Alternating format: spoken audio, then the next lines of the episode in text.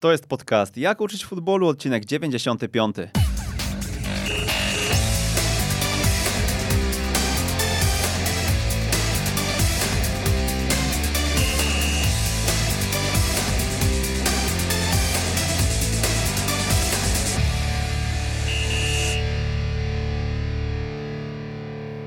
Jak uczyć futbolu, odcinek 95. Przemysław Mamczak, dzień dobry. Ponad dekadę temu e, biegał po angielskich boiskach, e, występował e, w Sheffield United, u boku między innymi Kyla Walkera. Ten Kyle Walker się za nim ciągnie od tej dekady albo i ponad dekady, a dziś jest w studiu radia Weszło FM. Też bardzo łakomy kąsek na rynku transferowym. Rafał Matusiak, Jagiellonia Białystok, Akademia Jagiellonii Białystok. Dzień dobry, Rafał. Dzień dobry, witam serdecznie. Rafał, powiedz, jak to z tym Kylem było, bo bez tego nie ma wywiadów z tobą. Jak mm, cokolwiek e, czytałem na twój temat e, przed e, naszą audycją, przed naszym spotkaniem, no to wszędzie ten Walker, Walker, ewentualnie czasami Harry Maguire, tak? Zgadza się, tak. Jego podobno kręciłeś z każdej strony. Zawsze spadają te pytania, nie ma co ukrywać. Miałem dosyć barwną i ciekawą przygodę jako zawodnik drużyn juniorskich i gdzie bym się nie pojawił, zawsze są pytania na temat e, zawodników, z którymi występowałem. Między innymi, tak jak wspomniałeś, z Kylem Walkerem, z Harrym Maguirem. Miałem przyjemność dzielenia szatni z takimi zawodnikami. No i oczywiście wieloma innymi, którzy również grają profesjonalnie w piłkę na różnych poziomach w Anglii. Oni grają na tak wysokim poziomie, że mm, trudno o nich nie pytać. Wiedziałeś już jako 17-18 latek, że oni zrobią kariery? Na pewno, jeśli chodzi o Kyla, to tak, było widać, że ma bardzo duży potencjał zarówno motoryczny, jak i piłkarski. Jeśli chodzi o Harego Maguire'a, jestem bardzo mile zaskoczony, że jest na tak wysokim poziomie. No dobra, ale dzisiaj nie będziemy rozmawiać o angielskiej Premier League, nie będziemy rozmawiać o, o, o, jej gwiazdach, o tych zawodnikach, których wspomnieliśmy, a porozmawiamy sobie o szkoleniu i to szczególnie skupiając się na szkoleniu do 12 roku życia, bo za tę e, płaszczyznę w Akademii Jagi odpowiadasz, prawda? Między innymi. To opowiedz e, dwa zdania może o swojej przygodzie trenerskiej. Mm, trener z, Uf, z licencją UEFA Elite Youth A? Tak jest, zgadza się. Jestem trenerem z licencją e, Elite Youth A. Tak jak powiedziałeś, e, pracuję w Akademii Jagiellonii. Odpowiadałem dotychczas głównie za roczniki do, do kategorii młodzika włącznie. Szykują się jakieś tam delikatne zmiany, o tym też będzie na pewno niebawem. W każdym bądź razie skupiam się i staram się rozwijać tutaj dotychczas najmłodsze, najmłodsze roczniki i to jest mój jakiś tam priorytet. Skąd pomysł na to, żeby pracować e, z tymi najmłodszymi, właśnie z dziećmi? Bo większość trenerów, e, którzy tutaj goszczą, mówią, e, że albo jeżeli pracują z tymi najmłodszymi, to jest to jakiś przystanek dla nich, albo mm, no, to jest ich marzenie na pewno, żeby trafić do piłki seniorskiej. Ja sam do niedawna też uważałem i byłem przekonany, że chciałem pracować w piłce seniorskiej. Mocno, mocno się nad tym jednak zastanowiłem na przestrzeni mojego doświadczenia trenerskiego. Zacząłem zadawać sobie pytania, gdzie rzeczywiście chciałbym być, jak chciałoby wyglądać moje życie zawodowe. I jednak doszedłem do wniosku, że mimo wszystko wolałbym pracować w piłce juniorskiej, być specjalistą na tym poziomie. Uważam, że w Polsce, w ogóle nie tylko w Polsce, ale na całym świecie jest jeszcze sporo do zrobienia. Każdy oczywiście z wielu względów pcha się do piłki seniorskiej, co też jest e, zrozumiałe. Atrakcyjność e, rozgrywek jest e, na pewno nieporównywalna dla wielu osób. Aspekt finansowy również odgrywa bardzo ważne znaczenie. Ja jednak staram się tutaj znaleźć moje miejsce na ziemi, a moje miejsce na ziemi jest piłka piłka młodzieżowa, piłka dziecięca. Tak jak powiedziałeś, zajmowałem się tą piłką dziecięcą. Uważam, że tutaj jest niewielu specjalistów w naszym kraju, którzy mogliby powiedzieć z ręką na sercu, że czują się specjalistami w kategoriach dziecięcych. Ty się czujesz specjalistą? E, tak, czuję się specjalistą, poświęciłem bardzo wiele godzin, czuję się mocny w tym aspekcie, e, cały czas się rozwijam, co nie znaczy, że nie mogę być lepszy, bo to jest oczywiście wszystko da się oczywiście udoskonalić, ale czuję się rzeczywiście pewny w tym, co robię. No dobra, zacznę mm, od e, takiego wątku związanego z tobą, bo grałeś w piłkę na dobrym poziomie e, jako junior. Mm, czy twoim zdaniem trener musi umieć grać dobrze w piłkę? E, czy musi grać dobrze w piłkę? Zależy o jaki poziom pytasz. Jeśli rozmawiamy tutaj o piłce tej dziecięcej, na pewno bardzo ważne jest to, aby trener potrafił pewne rzeczy zawodnikom też przedstawić. To nie ma tutaj co ukrywać, tak? Że jeśli jest trener, który z piłką sobie radzi dobrze, na pewno jest w stanie na zawodników wywierać e, tutaj pewne pozytywne, e, pozytywne oddźwięki i to też jest bardzo ważne, jeśli trener potrafi grać w piłkę, jeśli trener e, potrafi się posługiwać futbolówką, to na pewno jest duży plus dla niego.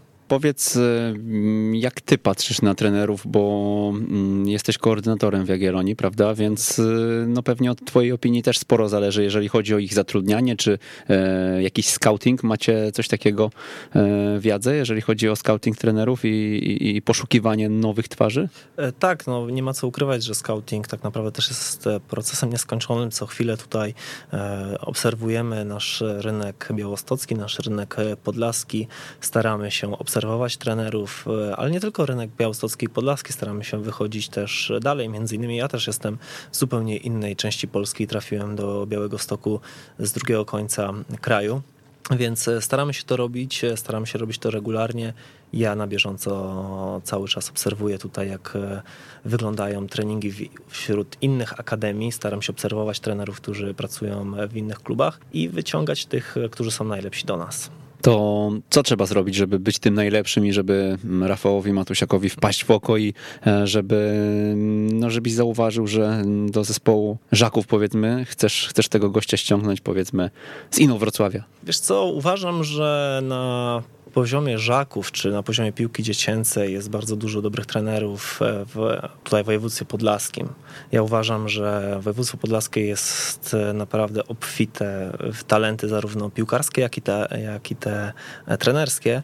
I w pierwszej kolejności w tej piłce dziecięcej starałbym się tam szukać tych najlepszych trenerów, tych najlepszych zawodników. Na pewno patrzę na trenera, który spełnia jakieś tam moje wymagania, między innymi potrafi postawić dzieci na pierwszym miejscu, bo to jest dla mnie niezmiernie ważne bo charakterystyka piłki dziecięcej zdecydowanie różni się od tej charakterystyki, która jest w piłce juniorskiej czy w piłce seniorskiej.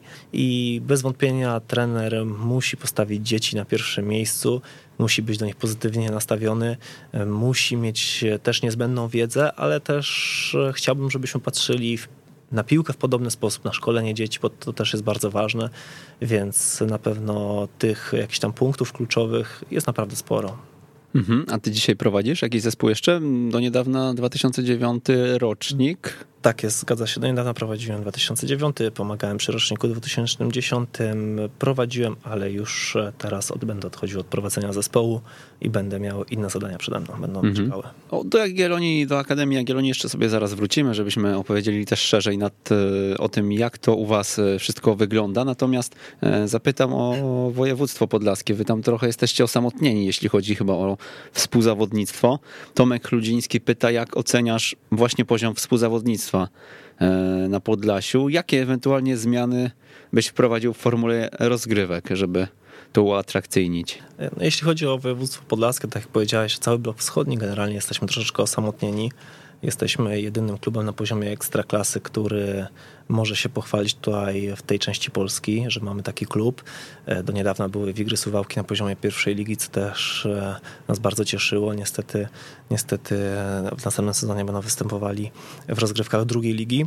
Na pewno jeśli chodzi o poziom rozgrywek u nas, to nie ma co ukrywać. W pewnym sensie na pewno z racji możliwości mamy pewne ułatwienie. Szybko nasze zespoły zresztą też grają w rozgrywkach Celio, co w starszych kategoriach wiekowych jest dla nas bardzo ważne. E, nie ma, jednak, nie ma co jednak ukrywać, że jeśli chodzi o poziom konkurencji, dla nas jest ciężko. Co nie zmienia faktu, że, e, że wśród innych akademii ten poziom wcale nie jest taki też niski. Też nie chciałbym tutaj powiedzieć, że ten poziom gry jest niski. Na pewno województwo mazowieckie ma więcej wyrównanych zespołów na wysokim poziomie, czy województwo łódzkie, e, czy też inne województwa. Tak jak powiedzieliśmy, jesteśmy troszeczkę osamotnieni, co nie zmienia faktu, że jest kilku, kilka fajnych akademii, które też e, dobrze funkcjonują, dobrze działają. My sobie radzimy z tym tak, że nasze zespoły grają zawsze ze starszymi kolegami. Po prostu nasze zespoły szybko pchamy do e, roczników starszych, żeby mogli, nasze, nasi zawodnicy mogli rywalizować po prostu z troszeczkę starszymi zawodnikami, z silniejszymi, szybszymi, e, bo to też jest dla nich na plus. Zadam ci trudne pytanie. Jak byś porównał Akademię Jagiellonii do mm, tego, co widziałeś w Anglii? Wiesz co, Akademia Jagiellonii, do tego co widziałem w Anglii. W Anglii ja przede wszystkim patrzyłem troszeczkę oczami zawodnika, więc ciężko jest mi e, wszystko sobie odzwierciedlić jeden do jednego. Pewne moje jakieś spostrzeżenia mogą być troszeczkę zakłamane, bo wtedy byłem zawodnikiem, dzisiaj jestem trenerem, tak jak powiedziałeś, to już było ponad 10 lat temu, jak e, grałem tam na boiskach, więc trochę tego czasu upłynęło. Niemniej jednak zauważyłem e, to, wiele też podobieństw zauważyłem, bo też to jest warte zauważenia.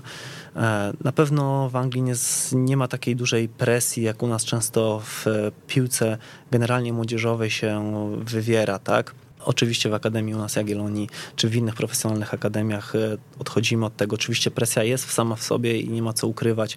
Jednak trenerzy na pewno nie narzucają jej jakoś specjalnie na zawodników, troszeczkę inaczej to funkcjonuje. Staramy się jako Jagiellonia gonić te standardy. E, zresztą byłem tutaj na szkoleniach ekstraklasy, przyjeżdżały akademie, to wysłannicy e, akademii, między innymi Ajax Amsterdam, Anderlechtu Bruksela i mogę powiedzieć, że wiele rzeczy, które my robimy jest spójnych, co tam się co tam się dzieje. Więc ja jestem z tego dumny, bo na przestrzeni tych dwóch lat, które e, jest, w których jestem w Białymstoku, robimy systematycznie krok do przodu cały czas. A powiedz, ty w Białymstoku jesteś od? Jestem drugi sezon, teraz będzie mhm. szedł już trzeci rok, jak jestem w Białymstoku. Mhm. I jak myślisz, kiedy efekty twojej pracy e, i tego programu, który stworzyłeś dla najmłodszych będą widoczne? Wydaje mi się, że pierwsze takie zauważalne, namacalne efekty e, już w pewnym sensie są. Tak? Już widzimy, że nasze zespoły grają w już coraz bardziej podobny sposób, e, bo szkolimy zawodników nasze, w trakcie naszego systemu szkolenia, e, szkolimy ich według wyznaczonych ram. Ci zawodnicy, ci nasze, nasze drużyny mają pewne automatyzmy, rozumieją grę w podobny sposób, co nas bardzo cieszy, więc e, te pewne elementy już widać, tak, oczywiście. E, wiadomo, że dla osoby z zewnątrz, dla kibica, dla rodzica, pewne rzeczy mogą być gołym okiem niezauważalne, ale i pewne rzeczy już widać. Ja uważam, że pierwsze takie rzeczy, takie elementy, które będą zauważalne dla osób z zewnątrz całkowicie, wydaje mi się, że jeszcze dwa lata będzie trzeba poczekać, gdzie będzie można powiedzieć, że rzeczywiście jest e, tak, jakbyśmy sobie chcieli. Będzie to między innymi zauważalne na, poziom, na poziomach CLJ, gdzie będziemy, nie będziemy zmuszeni posiłkować się wieloma transferami z zewnątrz, a będziemy mogli posiłkować się przede wszystkim z zawodnikami z Białego Stoku, z Podlasia, bo taki jest mój priorytet, żebyśmy dążyli do, jak, do wychowania jak największej liczby zawodników z tego rejonu Polski. Okej, okay, powiedziałeś automatyzmy, że te automatyzmy są już gdzieś dostrzegane. Jakie to są automatyzmy? W rozumieniu gry przede wszystkim. Staramy się wpajać u nas, u naszych zawodników e, pewne elementy rozumienia gry, e, identyfikowania chociażby wolnych przestrzeni, żeby nasi zawodnicy potrafili odnajdywać te wolne przestrzenie, e, atakować je zarówno wprowadzając piłkę w tą wolną przestrzeń, czy też wbiegając, żeby otrzymać tą piłkę w tą wolną przestrzeń, żeby potrafili nawiązywać przewagę zarówno w ataku, jak, w jak i w obronie. Czyli przede wszystkim e, nie chciałbym tutaj powiedzieć, że te automatyzmy są tak naprawdę wyuczone na schematach, bo to nie są w żadnym wypadku schematy. My tutaj staramy się bardziej nauczyć zawodników tego myślenia, ale mamy kilka takich kluczowych elementów z zakresu działań indywidualnych, jak i grupowych, na które zwracamy szczególną uwagę i w trakcie meczów już widzimy, że zawodnicy potrafią e, te elementy, na które uwypuklamy w treningu, identyfikować w trakcie meczów. A to jest bardzo ważne, bo jednak trening, przełożenie treningu na mecz jest e, ciężkie do wyegzekwowania. Nam się udaje i to nas bardzo cieszy. Możesz nam te elementy przedstawić, chociaż w jakimś stopniu? Jeśli chodzi o takie elementy zrozumienia gry, chociażby mhm. taktyki grupowej, mamy cztery podstawowe elementy gry w ataku, cztery podstawowe elementy gry w obronie. W ataku jest to innymi asekuracja ofensywna, jest to innymi tworzenie linii do podania, jest to atakowanie wolnej przestrzeni i również e, tworzenie przewagi w ataku. To są takie cztery fundamenty, na których my się skupiamy, żeby nasi zawodnicy w trakcie gry, w trakcie posiadania piłki e, szukali właśnie tych rozwiązań, tych elementów. Oczywiście do każdego z tych elementów jest bardzo wiele jakichś tam szczegółów, detali, na które my również zwracamy uwagę, e, które też zawodnikom, zawodnikom uwypuklamy. Tak samo jak mamy cztery te elementy w ataku, mamy również cztery fundamenty gry w obronie, jak było tworzenie przewagi w ataku, to mamy również tworzenie przewagi w obronie. Jeśli piłka jest przykładowo, tak zobrazuję to troszeczkę, e, po prawej stronie jest tam przeciwnik, to staramy się dążyć do, te, do tego, żeby w oku, w, dookoła piłki, w obrębie piłki, żeby stworzyć przewagę na naszą korzyść. Żeby zawodnicy potrafili identyfikować taką sytuację, kiedy to my będzie, mamy przewagę, kiedy ma przewagę e, przeciwnik i zawsze staramy się do stworzenia przewagi zarówno w ataku, jak i w obronie. Jeśli chodzi o kolejne elementy, to mamy m.in. zamykanie linii do podania. Tak jak było tworzenie linii do podania w ataku, to mamy w obronie zamykanie linii do podania. Jak było m.in. asekuracja ofensywna, e, to mamy asekurację defensywną tak? Mhm. Czyli lustrzane odbicie i również jak mamy element atakowania wolnej przestrzeni, to mamy element zamykania tej wolnej przestrzeni.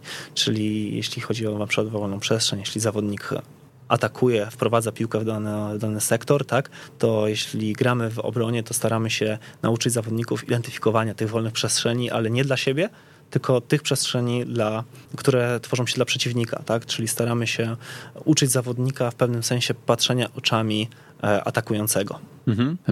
No fajnie nam to omówiłeś, a powiedz skąd inspiracja do właśnie takiej drogi, bo tak tutaj e, pachnie mi portugalskimi fundamentami gry. Wiesz co, portugalskimi fundamentami gry, wiesz co, można to nazwać różnie. Fundamentami, można to nazwać konceptami taktycznymi, tego można nazwać tak naprawdę w różny sposób. Ja przede wszystkim e, budując system szkolenia, starałem się podpatrywać, jak grają drużyny na najwyższym poziomie.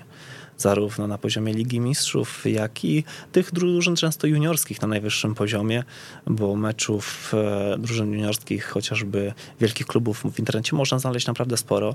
Starałem się podpatrywać, jak oni grają, i żeby cię nie skłamać, Obejrzałem z 50 ze 100 meczów, może nawet e, na różnym poziomie, na tym najwyższym i analizowałem zachowania piłkarzy.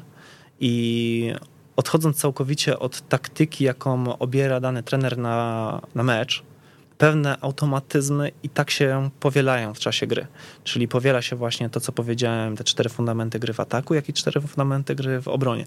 Bez względu na to, czy my gramy w sposób, e, czy my obieramy taktykę e, taką jak chociażby Pep Guardiola, gdzie stara się zdominować przeciwnika, czy gramy jak chociażby Jose Mourinho, który stara się e, troszeczkę wycofać i inny styl gry preferuje, tak? Plan na mecz jest zupełnie inny, ale zawodnicy mimo wszystko i tak realizują te pewne fundamenty gry, działania grupowe. Czyli upraszczamy piłkę i mm, zawężamy ją do tych podstawowych zasad, które można przenieść tak naprawdę do każdych, z każdą sytuację boiskową, tak? Na każdą. Tak, oczywiście. Mamy też e, od najmłodszej kategorii w ogóle zaczynamy, tak? Bo mamy też podstawowe jakieś tam działania, mamy podstawowe działania piłkarskie, tak my to nazywamy. Mamy podstawowe działania piłkarskie, w skład których wchodzi m.in. prowadzenie piłki i dribbling, i już na tym etapie uczymy też zawodników między innymi tego atakowania tych wolnych przestrzeni, żeby zawodnicy uczyli się tego, gdzie później przejdziemy sukcesywnie do przodu i będziemy robić działania grupowe, to żeby zawodnicy też potrafili już e, pewne rzeczy wykonywać. E, kolejnym elementem z podstawowych działań piłkarskich jest między innymi są podania i przyjęcia piłki i to też również przekłada się na działania grupowe, bo jeśli tutaj robimy podania i przyjęcia piłki, to w działaniach grupowych jest między innymi tworzenie linii do podania, czyli to ze sobą już jest oczywiście powiązane. Mamy też e, uderzenia na bramkę, e, bo chcemy też zawodnikom dać dużo frajdy. Chcemy, żeby zawodnicy zdobywali bramki. Zresztą na tych poziomach e, piłki dziecięcej, to bez względu na jakiej pozycji byśmy grali, zresztą ja jestem zdania, że w piłce dziecięcej jest bardzo duża pozycyjność i każdy jest zobligowany do tego, żeby strzelać bramki, w szczególności w piłce dziecięcej. Mamy też element odbioru piłki i, bez i te elementy piłki dziecięcej, te podstawowe elementy piłkarskie, które my mamy i już wpajamy od kategorii najmłodszych, one przechodzą tak naprawdę sukcesywnie przez każdą kategorię wiekową. Czyli na samym początku zaczynamy od podstawowych działań piłkarskich, te, które mówiłem, potem przechodzimy do e, tych fundamentów gry, jeśli chodzi o działania grupowe, a potem dopiero przechodzimy do elementów gry zespołowych. Pierwsze jakieś działania zespołowe zaczynamy od kategorii Orlika. One są bardzo mocno powiązane z działaniami grupowymi, i bardzo mocno powiązane z działaniami indywidualnymi. To wszystko stworzy nam spójność. Michał Gdowicz pyta, e, czy możesz polecić jakieś proste zabawy z piłką dla dzieci 3-4 lat, w wieku 3-4 lat? E, tutaj zainteresowanie piłką jest różne. Ja też widzę na przykładzie mojego syna, tak, gdzie też staram się jakieś elementy tutaj mu wpajać w zabawie, ale przede wszystkim dla dzieci w tym wieku to zapoznanie się z piłką. Niekoniecznie kopanie piłki, e, ale rzucanie, odbijanie, kozłowanie, e, turlanie, e, kopanie, wszystko co jest związane że z, z tym owalnym przedmiotem będzie ważne, żeby po prostu dzieciak jak najwięcej miał kontaktów z tą piłką w różny sposób, żeby poznał zachowanie tej, tej, tej futbolówki. To jest najważniejsze na tym etapie. Tutaj nie, nie chciałbym się skupiać za bardzo na jakichś specjalistycznych ćwiczeniach, które mogłyby oswajać kontakt z nogą, piłka noga. Bardziej tutaj bym się skupił na przede wszystkim na tym, żeby dzieci oswajały się z piłką we wszechstronny sposób. Przejrzymy sobie Twittera, bo tu mamy kilka pytań do ciebie. Dawid Rzepliński pyta, jakie trener ma podejście do formy ścisłej w treningu najmłodszych. Czy taka forma jest e, również ujęta w waszym programie szkolenia? Bierzemy to pod uwagę. Staramy się niemniej jednak jak najwięcej elementów robić na, na podstawie gier na podstawie tutaj na metodzie holistycznej, globalnej, gdzie zawodnicy wykonują pewne elementy e, w grach, sami dochodzą do pewnych rozwiązań. Aczkolwiek e, zdajemy sobie z tego sprawę, że pewna część treningu jak najbardziej może być wykonana tutaj e, w sposób izolowany. Jednak nie można tutaj całkowicie odwrócić tego, żeby trening opierał się tylko i wyłącznie na metodzie izolowanej, ale z drugiej strony też nie chciałbym popadać w jakąś drugą skrajność i skupiać się tylko i wyłącznie na metodzie holistycznej. Tu między tym wszystkim trzeba moim zdaniem znaleźć jakiś tam balans i to jest oczywiście tylko moje zdanie, bo ktoś może powiedzieć, że chciałby jednak e, tak szkolić i to też jest jak najbardziej ok. Każdy musi znaleźć jakieś tam swoje rozwiązanie. Moje jest takie, że powinny dominować gry, powinno się jak najwięcej robić gier. My tych gier robimy jak najwięcej, co nie zmienia faktu, że jeśli trener u mnie w akademii wykonuje jakieś ćwiczenie w formie ścisłej, w formie izolowanej, i przyniesie to efekt, to jest jak najbardziej dla mnie ok. Byleby tylko po prostu nie wykonywać tego zbyt wiele, byleby tylko to nie stanowiło fundamentu całego treningu, bo uważam, że o wiele więcej jakichś tam elementów pośrednich jest rozwijanych e, przy pomocy gier i to jest dla mnie mhm. ważniejsze. No ale macie to jakoś właśnie usystematyzowane, bo mówisz, e, żeby nie było ich zbyt wiele, ale ile to jest e, wiele? Dla jednego to może być zbyt wiele, to może być jedno ćwiczenie, a dla drugiego pół treningu, prawda? Tak, oczywiście. Roz, robimy też szkolenia z trenerami, gdzie staramy się tutaj regularnie rozmawiać i przedstawiać jakieś nam nasze, nasze, nasze wnioski, nasze filozofie, naszą całą.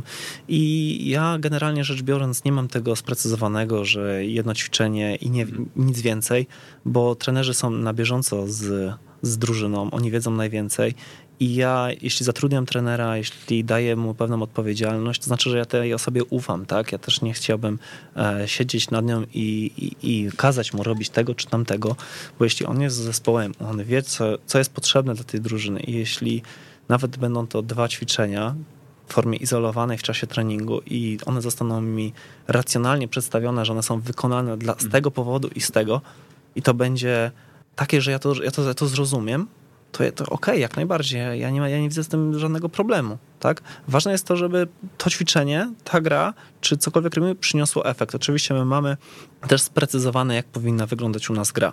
Też mamy to sprecyzowane, więc nawet jeśli my robimy jakieś ćwiczenie w formie izolowanej, to my mimo wszystko staramy się i tak pewne elementy tam uwypuklić.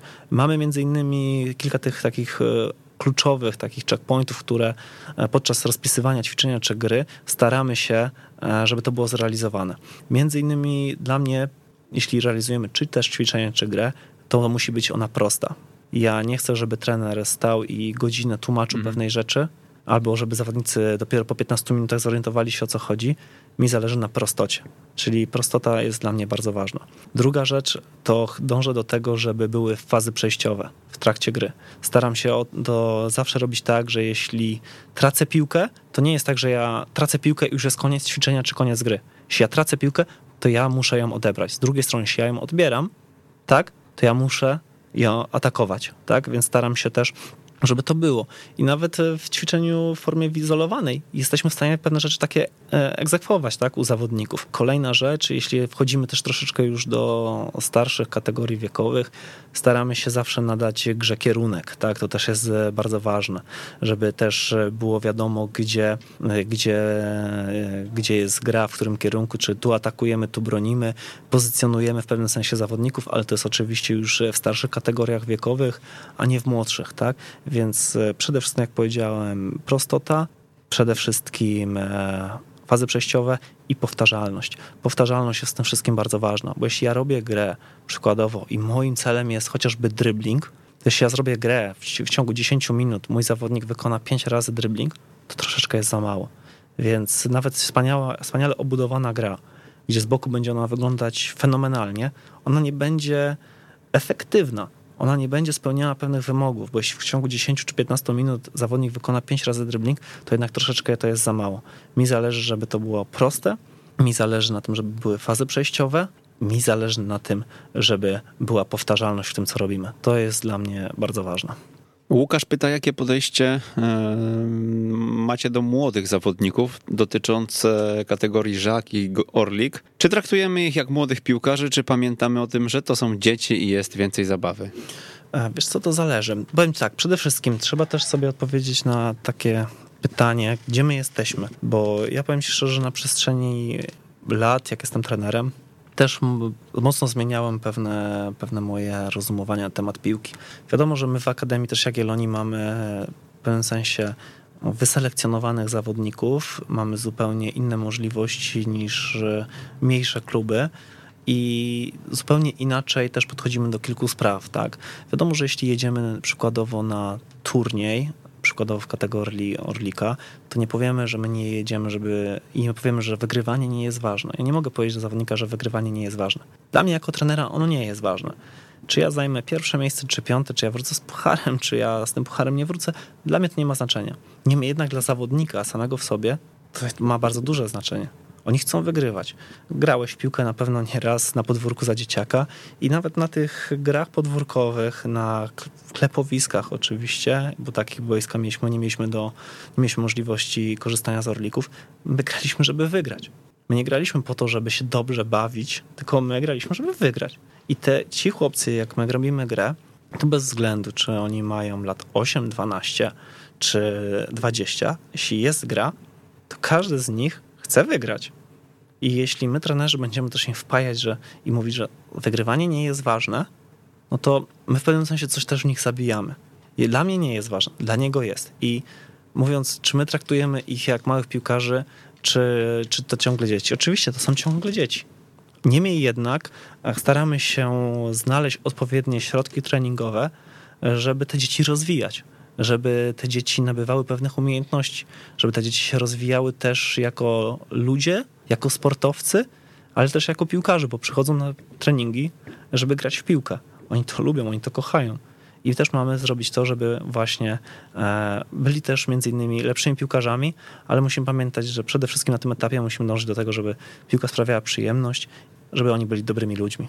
Mhm, to jeszcze zapytam o to, co powiedziałeś, czyli czy wynik jest ważny mm, w kontekście Akademii Jagiellonii? Jak y, tłumaczysz swoim trenerom czy osobom, które, które gdzieś tam są y, e, w Akademii y, zaangażowane właśnie w pracę z dziećmi, e, w jaki sposób powinny postępować? No, tak jak już powiedziałeś, nie mówić, że wynik nie jest e, ważny na pewno, ale mm, w jaki sposób właśnie pokazać, że e, nie wynik jest najważniejszy, bo dla, dla dzieci ten wynik nie jest najważniejszy, prawda? Oczywiście my jesteśmy bardzo konsekwentni w pewnych działaniach. E, dla nas wynik nie jest najważniejszy, dla dzieci dzieci chcą wygrywać.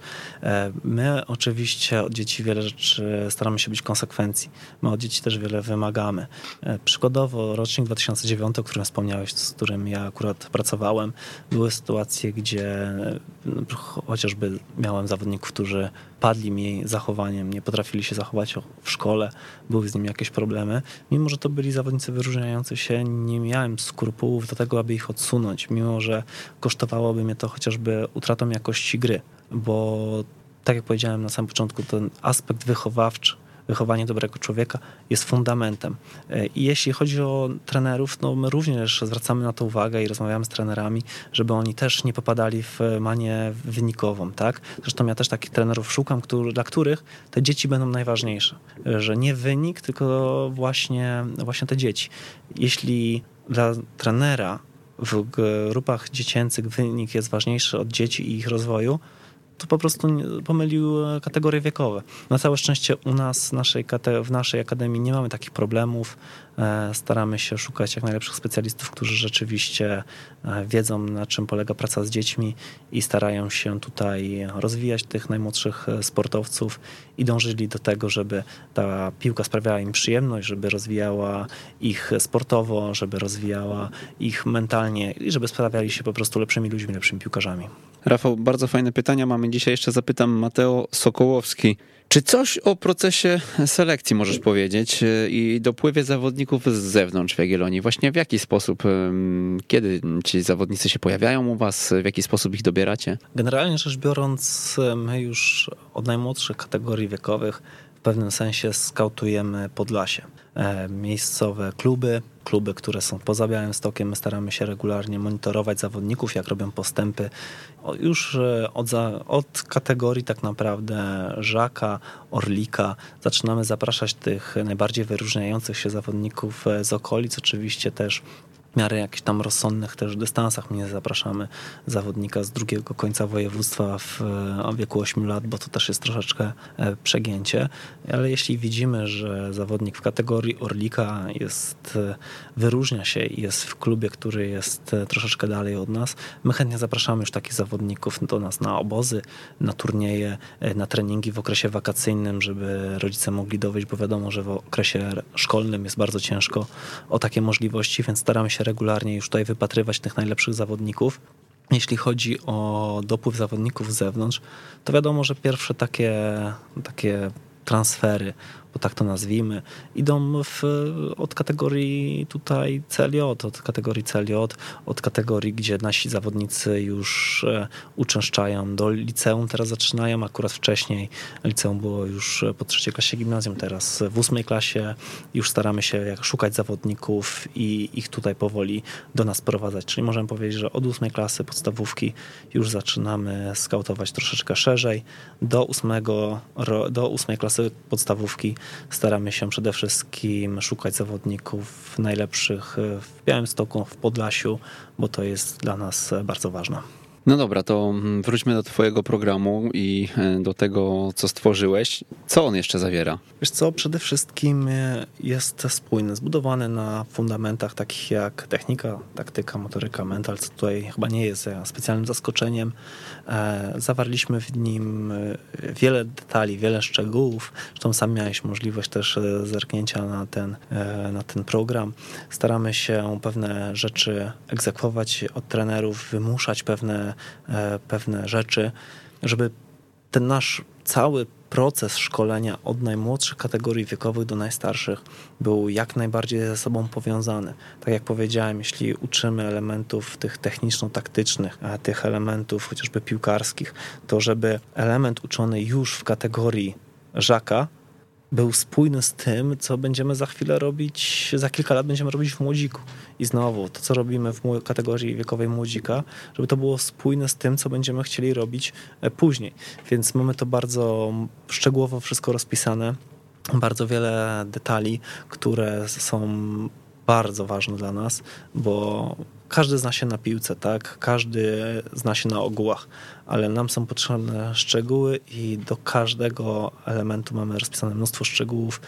Żeby nie nie skłamać, nasz system szkolenia od kategorii skrzata do kategorii e, CLJ 18 to jest ponad 600 stron. To jest bardzo duży materiał, w którym trenerzy dostają wiedzę mocno teoretyczną, bo zaczynając tak naprawdę od charakterystyki środowiska, w jakim się znajdujemy, czyli piłki podlaskiej, przez kontakt z rodzicami, bo to też mamy jasno sprecyzowane, poprzez selekcję, poprzez e, naukę elementów technicznych, taktycznych, motorycznych, e, poprzez mentalnych, poprzez treningi indywidualne, e, poprzez gry duże, małe, dlaczego gramy w ten sposób, dlaczego gramy w taki sposób, to wszystko jest bardzo mocno sprecyzowane. Hmm, no dobra, mm, gdybym miał swoją akademię i chciałbyś mnie przekonać, żeby twój program właśnie wprowadzić, jak byś to zrobił? W jakich słowach byś e, mnie zachęcił do tego, że twój program czymś się wyróżnia, prawda? No, no pytanie czym? Wiesz co, czym się wyróżnia? Przede wszystkim skupiamy się na rozwoju inteligencji piłkarskiej. Coś, czego moim zdaniem jest mało. Jest mało, tak jak było pytanie, jaki procent stanowi u mnie w naszych treningach część e, izolowana. Tak jak powiedziałem, niewielki, aczkolwiek się zdarza, to my tak przede wszystkim działamy na tym, żeby rozwijać zawodników kreatywnych, zawodników samodzielnych, zawodników inteligentnych, boiskowo i nie tylko boiskowo, też życiowo, więc e, to jest dla mnie ważne, że jakbym miał to scharakteryzować, to przede wszystkim rozwijamy zawodników, którzy są w stanie reagować na ciągłe, ciągle zmieniające się warunki na boisku, a to jest moim zdaniem bardzo ważne. Mówisz dużo o kreatywności. Jest ważna chyba dla ciebie kreatywność, prawda? Tak, kreatywność jest znaczy kreatywność. Inteligencja piłkarska, kreatywność. Kreatywność e, możemy to różnie zdefiniować, tak? Ja natomiast mam jasno zdefiniowaną inteligencję piłkarską. I my przede wszystkim staramy się wychowywać zawodników inteligentnych. Dla nas, dla mnie i dla naszej akademii zawodnik inteligentny piłkarsko to jest zawodnik, który wie, co ma zrobić z piłką, wie, jak ma to zrobić, wie, kiedy ma to zrobić i wie po co ma to zrobić, żeby przynieść jak największą korzyść dla drużyny, dla mhm. zespołu. I my mamy to jasno zdefiniowane, jak wygląda dla nas zawodnik e, inteligentny na boisku. Jeśli zawodnik tak jak rozmawialiśmy o między innymi o identyfikowaniu wolnej przestrzeni, o atakowaniu wolnej przestrzeni.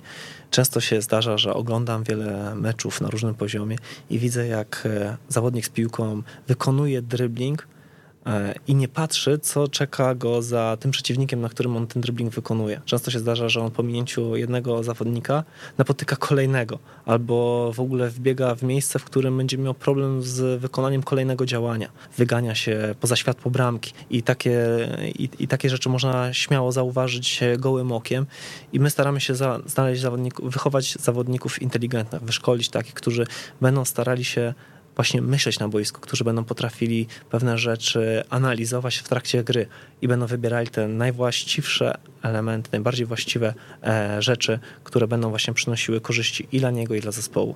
Przygotowałeś dla naszych słuchaczy prezent struktury jednostek treningowych w piłce dziecięcej od skrzata do młodzika. Tradycyjnie na ekstratrener.pl można będzie to, mm, ten materiał otrzymać. Y, oczywiście w naszym newsletterze w niedzielę ci, którzy są zapisani, dostaną e, te wiadomości tego PDF-a.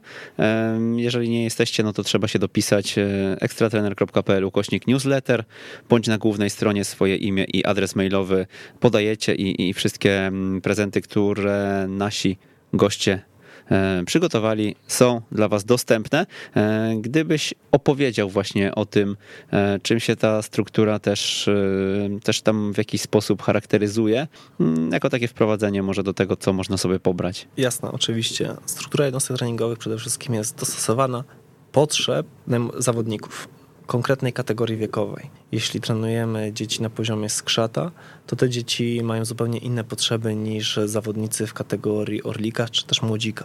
I mamy naprawdę bardzo mocno, że tak powiem, dopracowane dopracowaną strukturę jednostki treningowej pod ich realne potrzeby. Oczywiście zdarzają się sytuacje, gdzie zawodnicy w wieku, w tym samym wieku mają zupełnie inny rozwój i mentalny, i biologiczny, tak? Niemniej jednak staraliśmy się to troszeczkę uogólnić tutaj i dla słuchaczy postanowiłem przedstawić, jak my pracujemy, jak to wygląda i, i dać troszeczkę troszeczkę informacji. Oczywiście ze wszystkim się nie mogłem podzielić, bo akurat nasza, nasz system szkolenia też e, jest jakimś tam dla nas i, i nie mogę tego wszystkiego rozdawać, ale tyle, ile mogłem, tyle postanowiłem się podzielić, e, przedstawić, jak my pracujemy, e, przedstawić najważniejsze aspekty techniczne, taktyczne, motoryczne i mentalne dla każdej kategorii wiekowej.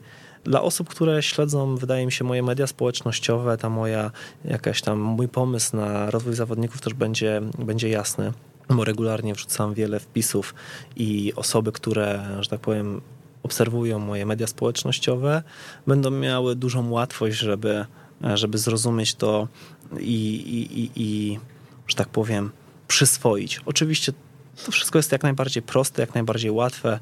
E, pierwszy etap skrzata to przede wszystkim jest etap, w którym dążymy do tego, żeby dzieci zakochały się w piłce, żeby dzieci pokochały sport, e, oswoiły się z futbolem, żeby zapoznały się z własnym ciałem, bo to jest taki etap, w którym e, to jest najważniejsze, tak? Kategorii skrzata, e, żaka, przepraszam, w kategorii żaka dążymy do tego, żeby już dzieci nauczyć pewnych elementów e, piłkarskich, dając im dużo dowolności, bo to jest dla mnie bardzo ważne. To jest bardzo ważne, że w ogóle okres, okres żaka jest dla mnie bardzo ważnym e, okresem, bo dzieci są nadzwyczaj kreatywne, nadzwyczaj pewne siebie, jeśli chodzi o działania i danie im swobody gry w pewnym sensie jest tutaj bardzo ważne. Więc tutaj jak najbardziej już realizujemy pewne działania grupowe, grupowe pewne działania indywidualne z dużą tak naprawdę dowolnością tak, żeby dzieci rzeczywiście mogły same rozwijać i szukać e, rozwiązań. Tak? To jest bardzo ważne, żeby na tym etapie dzieci same szukały rozwiązań. Następnie jest e, kategoria Orlika, gdzie struktura jednostki treningowej w kategorii Orlika jest bardzo podobna do tej w kategorii Młodzika. Z tą, z tą różnicą, że w kategorii Orlika mamy troszeczkę mniej fundamentów gry, czy też konceptów taktycznych, e, jeśli chodzi o, o działania zespołowe w jeśli chodzi o aspekt, jeśli chodzi o kategorię e, młodzika, tych aspektów już e, działań zespołowych jest troszeczkę więcej. Starałem się to szczegółowo opisać, tak jak rozmawialiśmy o tych e, podstawowych działaniach piłkarskich, o tych działaniach grupowych, o tych działaniach zespołowych. Podczas tych, tam, podczas rozpisywania tego wszystkiego starałem się jak najwięcej szczegółów pokazać i wydaje mi się, że osoby, które są zainteresowane piłką e, dziecięcą będą mogły sobie to zobaczyć i rzeczywiście ta, ten prezent razem z tą audycją będzie fajnym tutaj uzupełnieniem. E, no dobra, zachęcamy, żeby e, doczytać, jeżeli macie ochotę. Mm, ja zacytuję wywiad, który udzielałeś Igolowi. Dzieci w przedziale 8-12 lat potrafią zdziałać cuda, jeżeli chodzi o wyobraźnię, a my często w Polsce zabijamy ten zapał do podejmowania samodzielnych decyzji. Jak zabijamy ten zapał? Staramy się, znaczy my jako trenerzy często mamy dyktatorski styl prowadzenia zespołów. Wielu trenerów e, do końca nie jest zdefiniowanych, czy chce być, pracować w piłce dziecięcej, czy chce pracować w piłce młodzieżowej, czy w piłce seniorskiej wielu tych trenerów, którzy pracują w piłce dziecięcej, tak naprawdę docelowo tutaj się nie widzą. Oni się widzą w zupełnie innej kategorii wiekowej, ale akurat e, z różnych względów tutaj na tym poziomie funkcjonują. E, więc ta, ten brak zrozumienia potrzeb dzieci sprawia, że zabijamy ich tą kreatywność, bo dzieci tak naprawdę są bardzo samodzielne, dzieci są bardzo kreatywne, dzieci są bardzo pomysłowe i potrafią wyciągać wnioski jeśli nie potrafią, to my nie powinniśmy dawać im odpowiedzi, żeby, e, żeby po prostu ten wniosek im pokazać. My powinniśmy nakierować naszymi pytaniami na samodzielne odkrywanie tych odpowiedzi. A u nas właśnie często wygląda sytuacja tak, że my tą kreatywność zabijamy poprzez dyktatorski styl prowadzenia zajęć. Nie dajemy dzieciom wolności, nie dajemy dzieciom zabawy, nie dajemy dzieciom samodzielnego rozwijania się. Jak my byliśmy jeszcze nie tak dawno, o, dawno, niedawno, jeszcze nie jak e, my graliśmy na boiskach e, przy blokach, tak? Tam nie było dorosłych, którzy by mówili, co mamy robić. My się sami potrafiliśmy podzielić, My potrafiliśmy grać wszyscy w takich samych strojach i nikt nie widział problemu. Potrafiliśmy jak najbardziej grać ze starszymi, z młodszymi. Potrafili, było nas sześciu, graliśmy trzy na trzy. Było nas ośmiu, graliśmy cztery na cztery. Byli starsi, byli młodsi. My potrafiliśmy sami to zrobić. W trakcie grania my sami wyciągaliśmy wnioski z naszych błędów. My sami się rozwijaliśmy. Dzisiaj tego nie ma. Dzisiaj my chcemy dzieciom pomóc, często ograniczając ich procesy myślowe. A tak naprawdę to mózg jest największym komputerem na świecie i tam są wręcz nieograniczone zasoby. I moim zdaniem trening powinien się opierać, żeby jak najbardziej aktywować właśnie mózg u zawodników. Jeśli będziemy aktywować mózg wśród zawodników, jeśli pozwolimy im myśleć, jeśli pozwolimy im podejmować własne decyzje, wtedy będziemy rozwijać zawodników inteligentnych, kreatywnych, pewnych siebie. Ja mam taki cytat z naszego spotkania w Białym Stoku e, podczas e, odróbki mojej kursu. E, gra bez narzutek, całe życie graliśmy na podwórku bez narzutek i jakoś żyliśmy. Nie pamiętam, czy to jest jakaś parafraza tego, co powiedziałeś, ale generalnie chyba dyskutowaliśmy na temat tego, czy my właśnie nie zabijamy um, takiego rozwoju percepcji w ten sposób, prawda? W pewnym sensie tak, bo zawodnicy przyzwyczajają się do tego, że mój kolega jest zawsze ubrany na czerwono, mój kolega jest ubrany na zielono i, i to, jest, to jest po prostu wygoda, to jest łatwe. My kiedyś nie mieliśmy takiej możliwości. Czasami oczywiście zdarzały się sytuacje, że jedna drużyna zdejmowała całkowicie koszulki, druga grała w, w koszulkach. Niemniej jednak najczęściej to wyglądało tak, że wszyscy graliśmy w różnych koszulkach, w różnych ubraniach, a mimo to potrafiliśmy się na boisku odnajdywać i nie, nie, nie było to dla nas problemem. My potrafiliśmy, my się dzięki temu nauczyliśmy przed przyjęciem podnosić głowę. My nauczyliśmy się pewne rzeczy dostrzegać kątem oka, my pewne rzeczy nauczyliśmy się e, szerzej widzieć. Ten rozwój percepcji, u nas się wtedy rozwijał. Dlatego u nas też, między innymi w Jagiellonii, do gier 3 na 3 e, plus bramkarze nie stosujemy w ogóle koszulek a nawet często, jeśli jest gra końcowa i to jest gra wolna, bo często się tak zdarza, że zamiast gry końcowej e, za jakimś tam aspektem taktycznym robimy całkowitą grę końcową, przykładowo jest gra 7 na 7, my celowo nie dajemy zawodnikom narzutek, żeby grali, żeby oni potrafili szybciej podnieść głowę, żeby musieli popatrzeć, żeby mogli się rozejrzeć. Na początku jest to problemowe, nie ma co ukrywać, ale to wynika tylko z tego, że przyzwyczailiśmy zawodników do pewnych standardów, do pewnych wygód. Mm, ja się uśmiecham, bo tutaj e, mówimy o narzutkach. Oczywiście chodzi nam według nomenklatury PZPN-u o oznaczniki.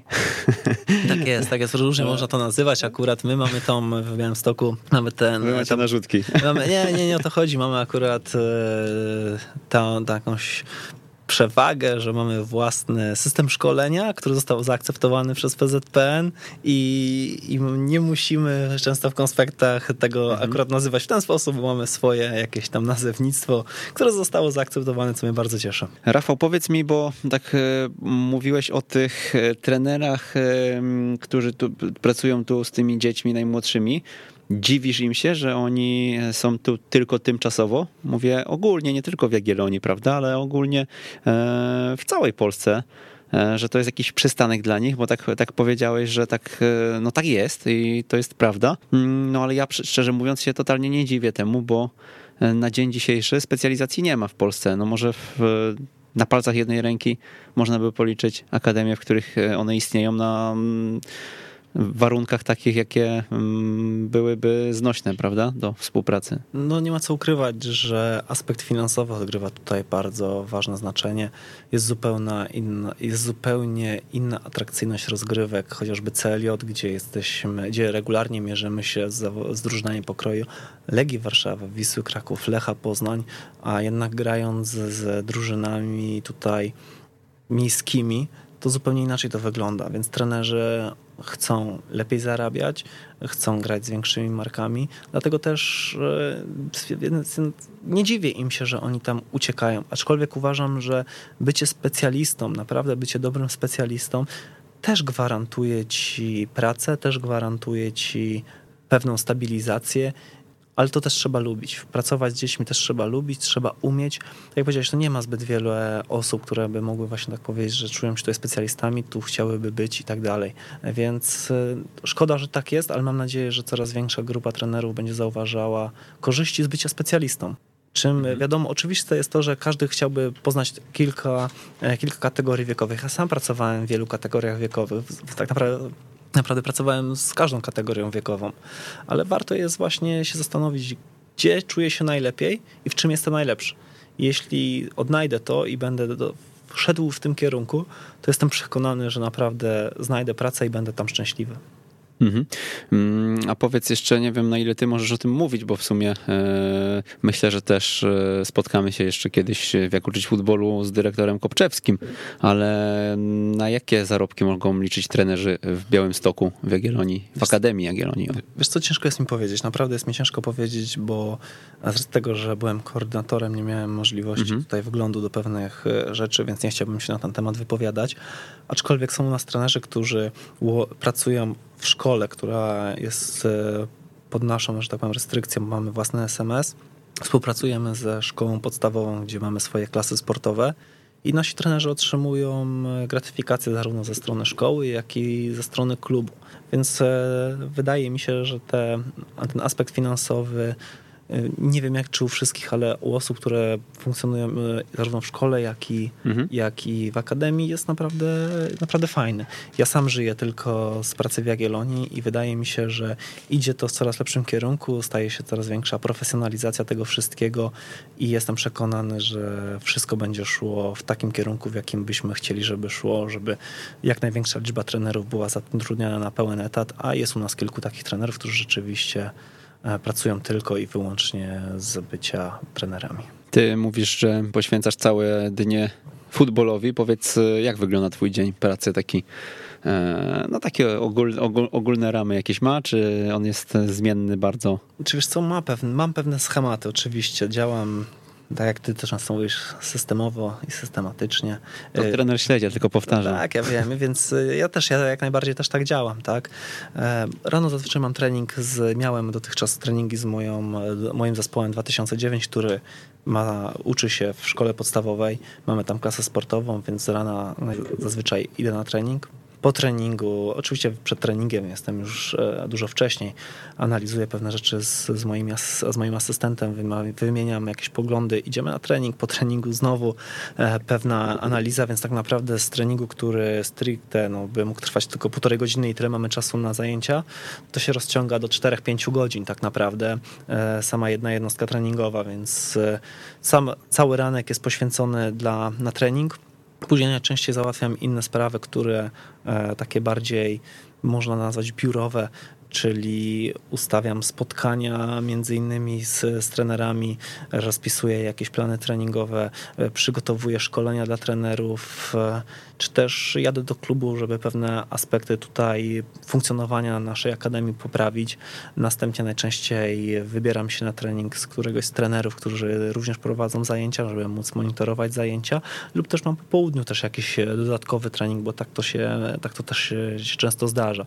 Najczęściej, gdy wracam już z tego treningu popołudniowego, wieczornego, to jest około godziny 20, to wtedy, że tak powiem, kończy mi się, staram się odciąć od tego i poświęcić troszeczkę czasu z rodziną, więc można generalnie powiedzieć, że od wyjścia z domu do powrotu do domu, takiego już spokojnego, gdzie jestem w domu, to jest od ósmej do ósmej, czasami, czasami wcześniej, czasami później, więc to w zależności od tego też na ilu treningach jestem w grupach popołudniowych, jak wygląda moja praca między moim treningiem a treningami, które obserwuję, czy też treningami, które później po południu prowadzę, więc rzeczywiście jest, jest tego sporo, jest tego sporo i mogę powiedzieć śmiało, że to jest 12 godzin, jak nie, jak nie lepiej tak naprawdę poświęconych na, na piłkę. Oczywiście w międzyczasie też staram się, gdy znajdę jakąś chwilę, to czy przeczytać e, książkę, artykuł, bo mam tego mnóstwo jeszcze.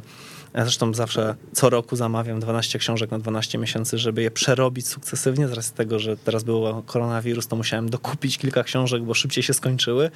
E, Słucham jak najbardziej podcastów, jak uczyć futbolu, więc nawet jadę samochodem, czy mam e, przerwę między treningami, to z słuchawkami na uszach często poświęcam czas, który mnie edukuje. Mm, Powiedziałeś o książkach, to mm, powiedz, jakie jest twoje top 5, które poleciłbyś trenerom? E, Jest kilka takich książek. Na pewno bardzo polecam książkę Dorastanie w grze. To jest książka, która jest tutaj, podejrzewam, wiele razy już polecana.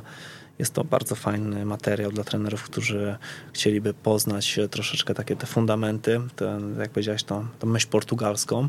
I można to oczywiście troszeczkę z, pozmieniać, zmodernizować, do swoich właśnie potrzeb dostosować, bo to jest jak najbardziej e, element, który jest do modelowania, bo to też jest bardzo ważne do zaznaczenia. E, druga książka, która jest e, bardzo fajna e, w języku polskim, to jest na pewno dosyć nowa na rynku, to jest Nauczanie i doskonalenia gry w piłkę nożną, tak, Pawła Grysmana.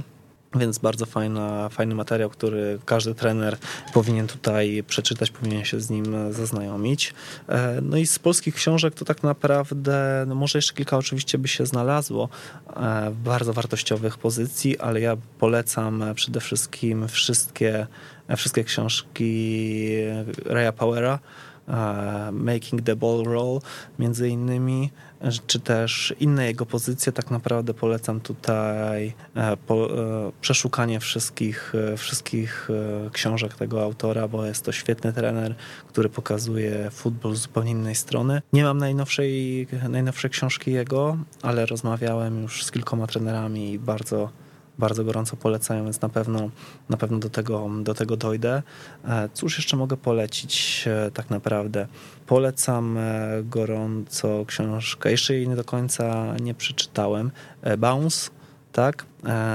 Nie pamiętam, jesteś teraz komać autora, mam chyba w telefonie. To w opisie do odcinka zaznaczymy wszystkie książki. Tak, jest to książka właśnie o rozwoju aspektu mentalnego, więc bardzo dobra, bardzo dobra pozycja.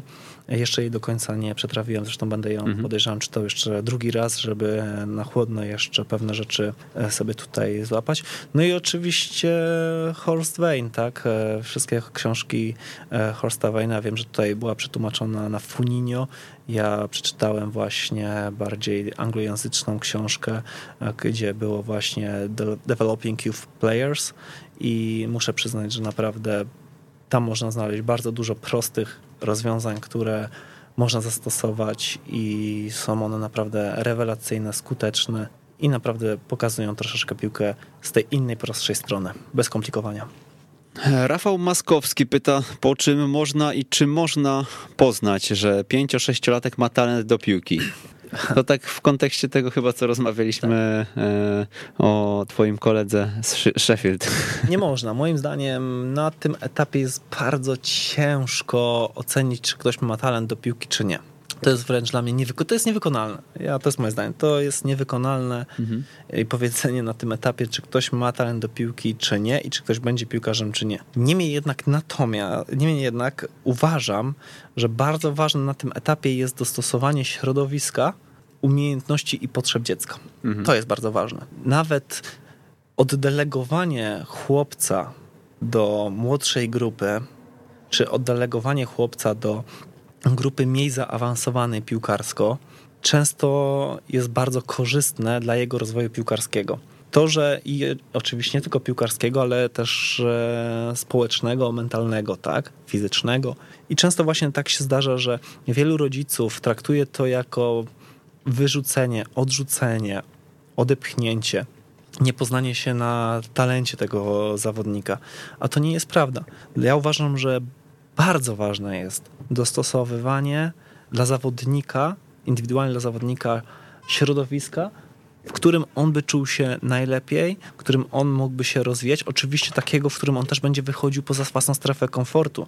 To nie jest tak, że środowiska, w którym on będzie najlepszy, tylko takiego środowiska, w którym on będzie widział sufit, on będzie go powoli przebijał, tak, aż w końcu go przebije, bo wrzucenie takiego młodego dzieciaka do grupy, w której on będzie miał mało kontaktów z piłką, w której on będzie miał mało e, działań pozytywnych, gdzie on będzie często piłkę tracił, to my szybciej go zniechęcimy.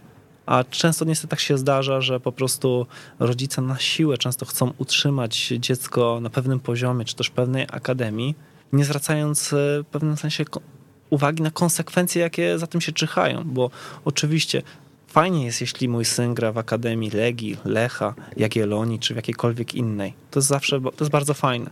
Tylko na tym etapie, a my rozmawiamy o etapie piłki dziecięcej, to środowisko może być na chwilę obecną, i to jest bardzo ważne do podkreślenia, na chwilę obecną zbyt trudne.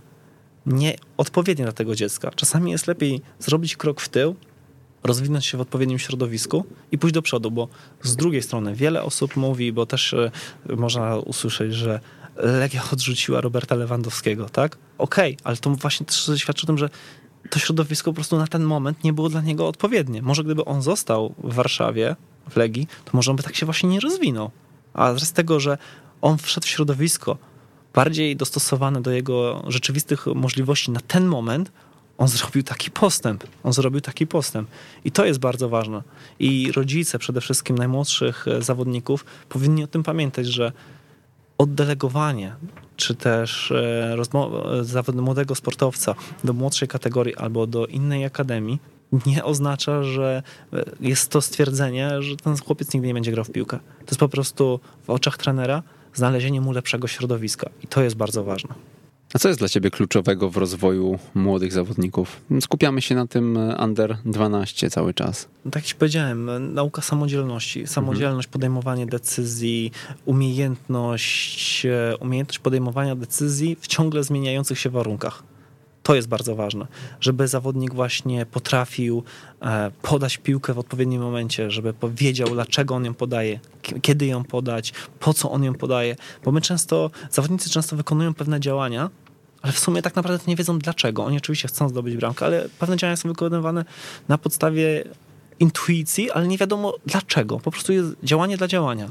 I dla mnie najważniejsze jest, żeby na tym etapie uczyć zawodników świadomego podejmowania decyzji. Świadomego, żeby zawodnik podejmując decyzję wiedział, dlaczego on to robi. Dlaczego? Jeśli ja podaję, podaję tutaj piłkę, to wiem, że tam mam akurat przewagę. Ja wiem, że ten zawodnik jest ustawiony tak, że on jest w stanie prowadzić dalej akcję e, do przodu. Jest w stanie atakować bramkę przeciwnika. Jeśli ja podaję tam piłkę, to na przykład dlatego, że wiem, że ja nie jestem w stanie prowadzić tutaj ataku tą stroną i muszę zwolnić akcję, bo musimy e, budować atak od nowa. Jeśli ja prowadzę piłkę w tą przestrzeń, to dlatego, że wiem, że tam nie ma przeciwnika i ja wiem, że ja się zbliżę do bramki przeciwnika i ja wiem, że tam mam partnerów, którzy mi też wspomogą w ataku. Jeśli ja nie biorę udziału w ataku, to wiem dla, dlaczego. Wiem, że na przykład nie biorę udziału w ataku, bo ktoś musi asekurować ofensywnie akcję. A dlaczego? Muszę wiedzieć dlaczego. Dlatego, że jeśli nastąpi strata, to ktoś musi być za linią piłki, żeby mógł spowolnić akcję, żeby mógł piłkę odebrać, jeśli będzie taka możliwość. Jeśli nie, to właśnie akcję spowolnić. To, to jest właśnie ważne, żeby zawodnicy wiedzieli dlaczego. To jest najważniejsze dla mnie. A czym jest dla ciebie taktyka w piłce dziecięcej i młodzieżowej?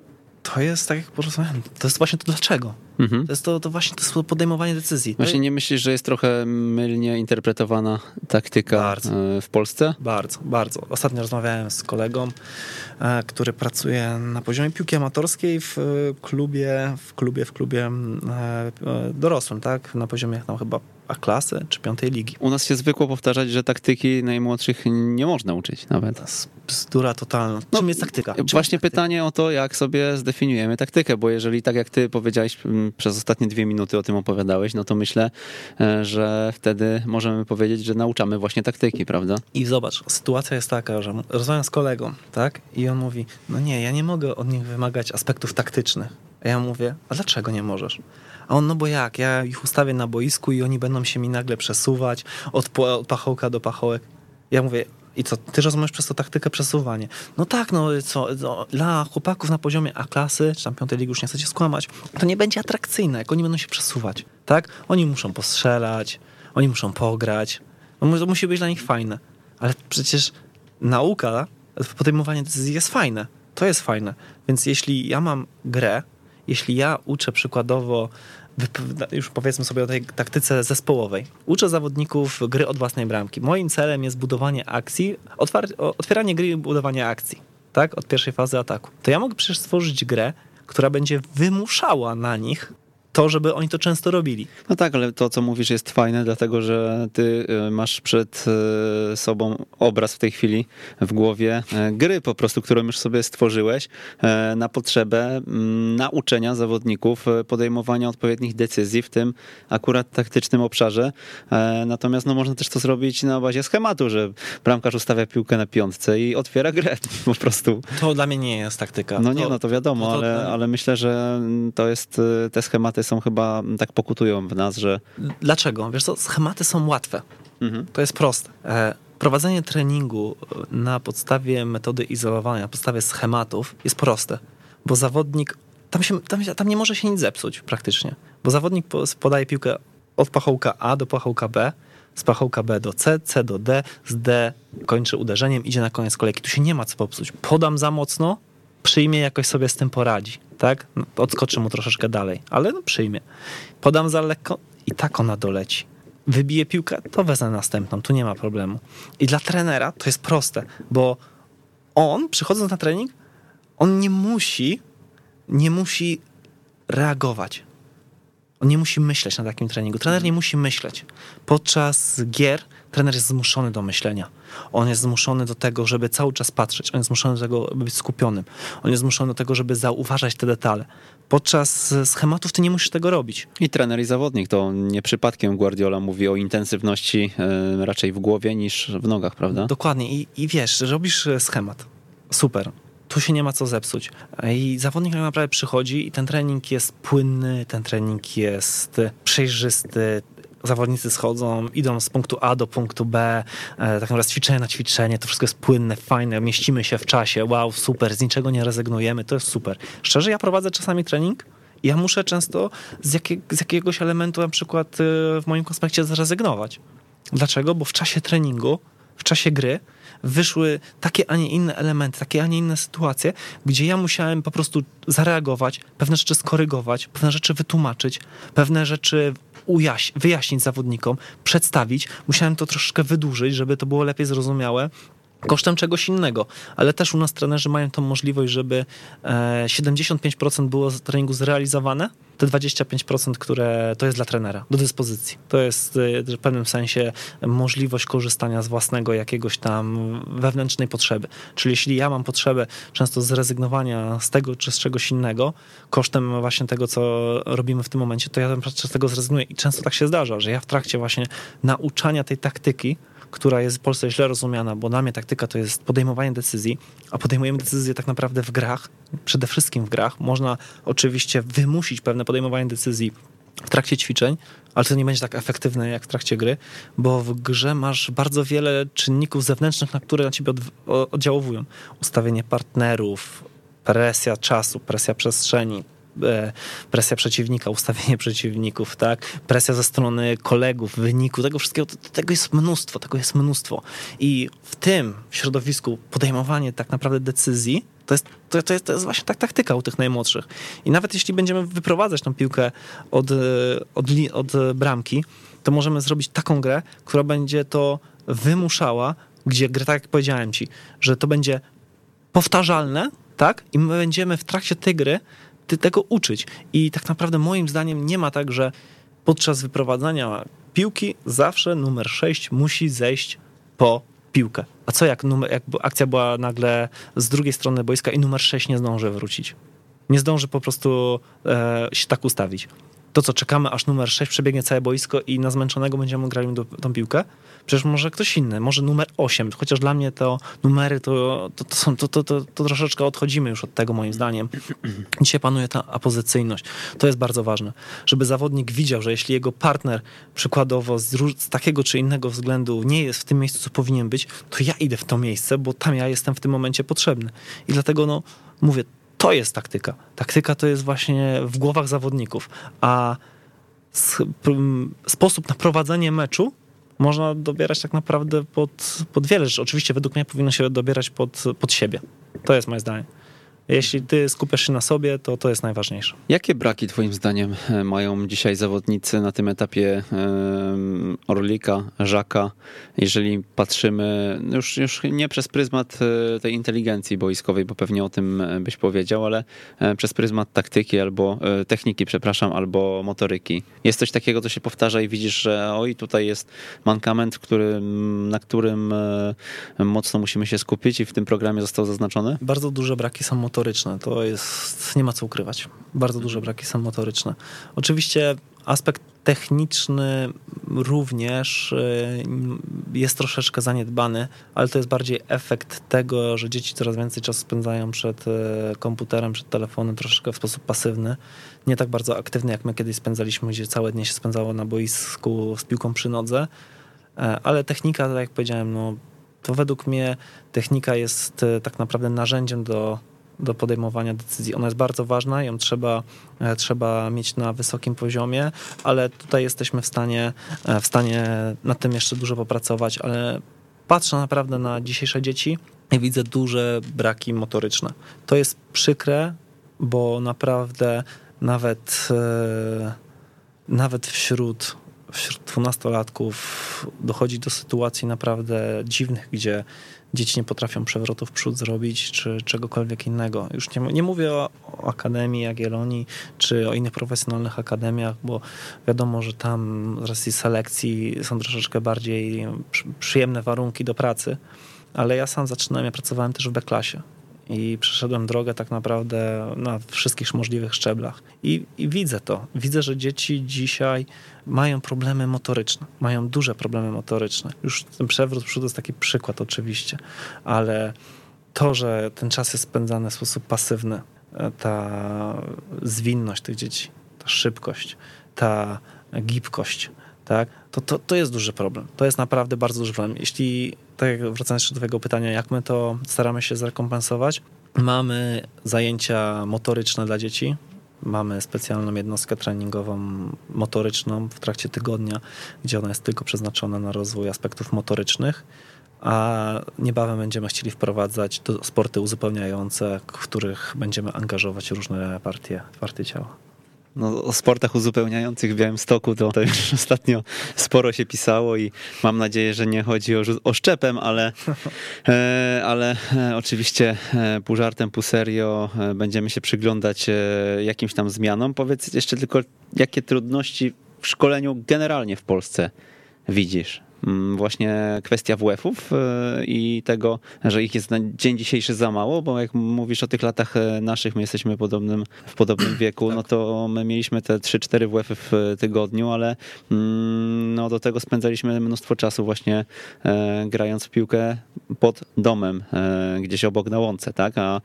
dzisiaj tego nie ma, więc no fajnie byłoby, gdyby tych WF-ów było tyle, ile pewnie w szkole mistrzostwa sportowego, tak, w Jagiellonii macie ile? Dwa, dwa treningi dziennie, tak? Czy po, tak, po prostu tak, podwójny WF? Tak, podwójny mhm. WF mamy. Podwójny od najmłodszych lat już, czy?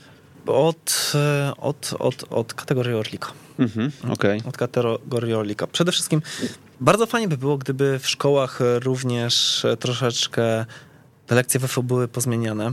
Tak, przede wszystkim bardzo by było na rękę, gdyby od najmłodszych lat z dziećmi pracowali nauczyciele WF-u, a nie wychowawczynie, bo to też jest bardzo fajne, bo można by było o wiele więcej zrobić dla tych dzieci. To jest rzecz numer jeden. Rzecz numer dwa, na pewno tych lekcji mogłoby być troszeczkę więcej, ale przede wszystkim bardzo ważne jest to, żebyśmy my jako trenerzy, jeśli my nie mamy takiej możliwości, bo my nie mamy wpływu na to, ja czy ty nie mamy wpływu na to, jak będzie wyglądał system edukacji. Ja nie mam wpływu, czy będzie mój syn miał więcej lekcji WF-u, bo to nie ode mnie zależy. Ale ja jako trener pracujący z dziećmi mam wpływ na to, jak moi zawodnicy trenują. I ja dążyłbym do tego, żeby w najmłodszych latach odchodzić od szybkiej specjalizacji. Ja bym od tego odchodził. Ja bym dążył do tego, żeby rozwijać dzieci wszechstronnie. Oczywiście pod kątem e, piłki nożnej jak najbardziej, bo dzieci, to, bo dzieci przychodząc na piłkę nożną też chcą grać w piłkę nożną, ale dążyłbym do tego, żeby na tych etapach e, skrzata, na tych etapach e, Żaka, żeby było naprawdę bardzo dużo różnych, różnych też aktywności. To jest też bardzo ważne.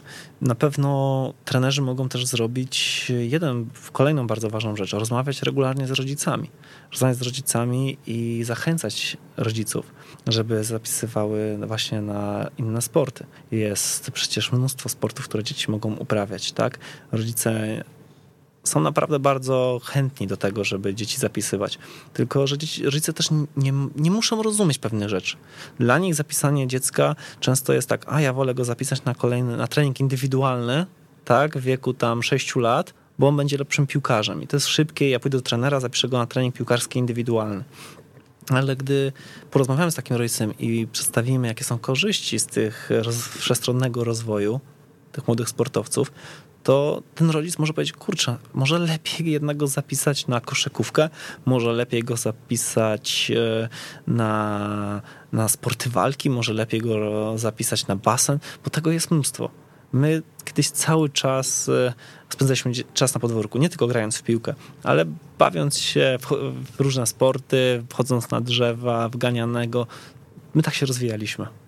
Dzisiaj tego brakuje. Rafał, te końcówki, jak uczyć futbolu, to bardziej życie, a nie piłka nożna zazwyczaj. Ja tak lubię podpatrywać e, podcasterów, e, czy to polskich, czy amerykańskich i e, ostatnio trafiłem na takie pytanie, które mi się mega spodobało i muszę ci je zadać. Czy zrobiłeś w życiu coś wyłącznie dla pieniędzy? Tak. Co to było? Jedną rzecz. Poszedłem zbierać truskawki. To była jedna rzecz. Nie, żeby, nie zrobiłem tego, żeby, bo lubię truskawki. Zrobiłem to, bo zbierałem na nowe korki. Zbierałem nowe korki i, i chciałem bardzo nowe korki. Pamiętam jeszcze był taki model Adidas Predator z takimi, teraz znowu wchodzą te buty, z takimi białymi, e, białymi elementami na, na przodzie buta. Piękne buty i pamiętam jak poszedłem do taty i powiedziałem, że chcę te buty. Wiesz, kiedyś nie było tak, że miałeś buta Adidasa, tak? Ja nie miałem za dzieciaka but ja zresztą doskonale wiesz o co chodzi. I powiedziałem, że bardzo mi się marzą te buty i, i to żebym sobie po prostu zbierał. I pojechałem na truskawki i pojechałem na truskawki, zbierałem i powiem ci, że e, tak zbierałem truskawki, że nie wiedziałem, że trzeba zrywać ten zielony ogonek. I później idę zadowolony zdać te truskawki, e, żeby po prostu je oddać do pani, żeby mi odliczyła. A pani mówi, że niestety ten zielony ogonek trzeba jeszcze pozrywać. Tak patrzyłem na to i mówię, kurczę, no i musiałem te wszystkie jeszcze zielone ogonki zrywać.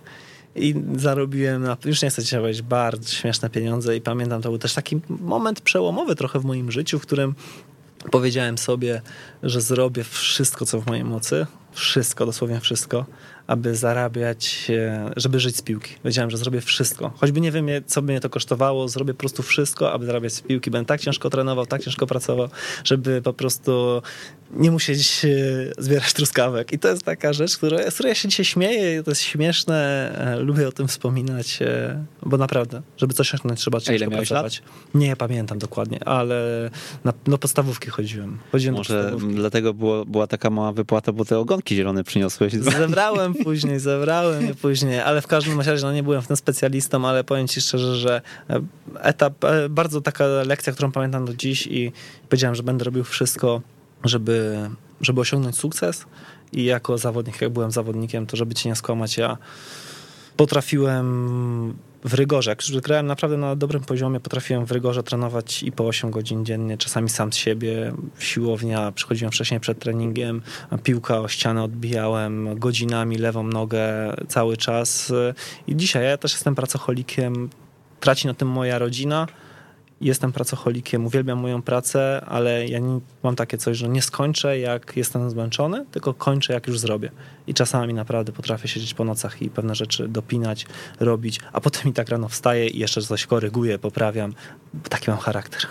To wróciłeś do swojej piłkarskiej przygody. Chciałem cię zapytać o Kyla Żartuję oczywiście, bo z tym Kylem to jest, ile można? To jest hit. To ile, jest hit ile, ile można? Ile Słuchaj, można? no powiem ci szczerze, że jak wpiszesz nazwisko swoje w e, sieci i wyszukasz jakieś teksty związane z tobą, no to naprawdę w każdym e, gdzieś tam podkreślony jest ten temat, dlatego dzisiaj tak sobie e, żartobliwie go, go wyciągam, chociaż my rozmawiamy, myślę, że rzeczowo już od ponad godziny o szkoleniu i, i, i, i o to nam chodziło. Powiedz, czy jakieś zdanie albo jakieś pytanie zmieniło twoje życie może? Pamiętasz coś takiego? Wiesz co, sytuacja zmieniła moje życie, czy wiesz co, kilka rzeczy zmieniło moje życie.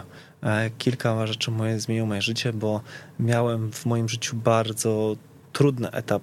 W moim miałem taki naprawdę bardzo trudny, bo jak sam powiedziałeś, grałem z fajnymi zawodnikami, miałem cieplarniane warunki do uprawiania sportu i się nie udało i nagle to wszystko trachło, prysło. To był bardzo trudny etap w moim życiu. Wiele rzeczy na mnie wpłynęło. Wiele rzeczy na mnie wpłynęło. Bardzo mocno wpłynęło na mnie to, że zdefiniowałem to, kim chcę być. Była największy wpływ na, na mnie ma oczywiście moja żona, która utrzymuje mnie przy tym wszystkim, żebym e, podążał w tą stronę, bo, bo często nie jest łatwo pewne rzeczy robić. Trzyma mnie przy tym, żebym był sobą, tak? A wiem, jakim też trudnym człowiekiem jestem i mam swoje ideały, które są dla wielu osób kontrowersyjne. Kto to? Jeszcze raz. Kto to? E, ideałów jako, jako ja. Jako ja Aha, myślałem, takie... że jakieś inspiracje też e, osób. Osób, które... tak, oczywiście mam e, inspirację osób. Wiesz, to dla mnie chyba największą inspiracją jako osoba taka ze świata sportu, a może nie tylko sportu, ale polityki i tak dalej, to jest na pewno wszystkim Arnold Schwarzenegger. Czytałem autobiografię, bardzo mocno się zagłębiłem w życie tego człowieka i uważam, że naprawdę analizując biografię i życie wielu ludzi, którym się udało odnieść sukces, to mają wiele rzeczy charakterystycznych do siebie. Mają bardzo wiele rzeczy charakterystycznych, spójnych. I Arnold według mnie jest e, synonimem słowa sukces. Jak myślę o sukcesie, jakikolwiek, e, jakikolwiek sposób, o człowieku sukcesu, to mam przed oczami właśnie Arnolda Schwarzeneggera. Zachęcam wszystkich do zagłębienia się w jego życie, bo naprawdę bardzo inspirująca historia. Co poradziłbyś innym trenerom? E, innym trenerom, żeby właśnie odnaleźli siebie, kim chcą, co chcą robić, jakimi trenerami chcą być i podążali do, temu, do, to, do tego, żeby ciężko pracowali, bo praca trenera nie jest wcale taka łatwa, jak wszystkim się wydaje z boku, że to jest przyjście, rozstawienie pachołków, przeprowadzenie treningu i pójście do domu.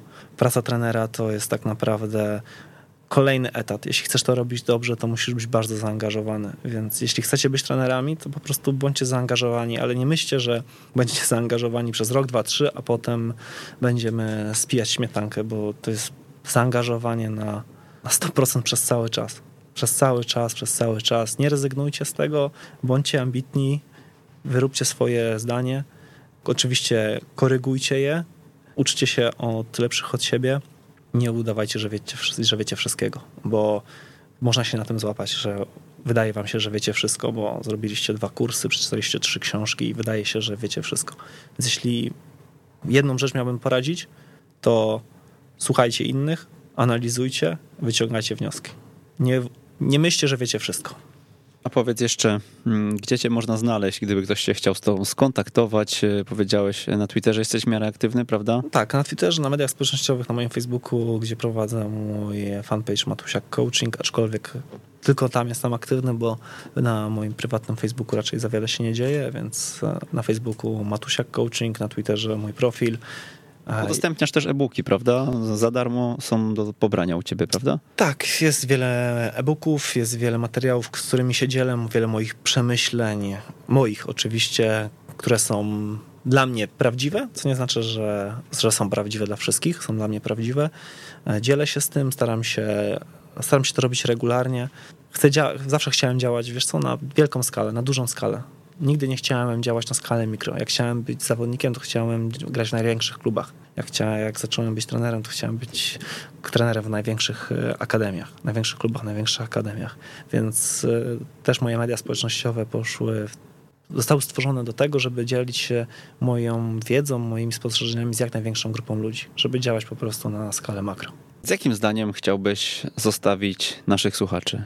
Z takim zdaniem, żeby żeby zawsze wierzyli w siebie i ciężko pracowali, bo to jest to, jest to bo spotykam wielu trenerów, którzy, którzy chcą, mają słomiany zapał, bo tak wielu spotykam, analizuję, patrzę i, i często, często jest ciężka praca przez jakiś mały okres czasu, a potem oczekują szybkich gratyfikacji, czy też lepszego klubu, czy też lepszych zarobków. Nie ma tego i, i uciekają, tak? Kończą z tym nie, nie załamywać się, robić to. Ja moją pierwszą pracę trenerską podjąłem za, za darmo, za 0 zł. I, I jestem z tego dumny, że, że przyszedłem taką drogę. Nie załamywać się, robić swoje wytrwale do celu. Nie zapytałem cię o plany, o marzenia, bo e, znalazłem taką twoją wypowiedź na treningdzieci.pl. Na pytanie, jakie jest trenerskie marzenie Rafała Matusiaka, powiedziałeś, zostanie dyrektorem akademii i chciałbym mieć pozytywny wpływ na jak największą liczbę osób. Tak jest. No to tego ci życzę, żebyś został tym dyrektorem w takim razie i dziękuję za przybycie do Warszawy. Dziękuję ślicznie. Rafał Matusiak to był 95. odcinek Jak uczyć futbolu. Przemysław Mamczak do usłyszenia za tydzień o 16. Dziękuję. Jeżeli podobał Ci się ten odcinek, mamy do Ciebie prośbę: poinformuj jednego znajomego trenera o tym, że istnieje taki podcast jak Jak uczyć futbolu. To pozwoli nam dotrzeć do znacznie większego grona odbiorców niż obecnie, za co Ci z góry pięknie dziękujemy. Raz jeszcze, do usłyszenia.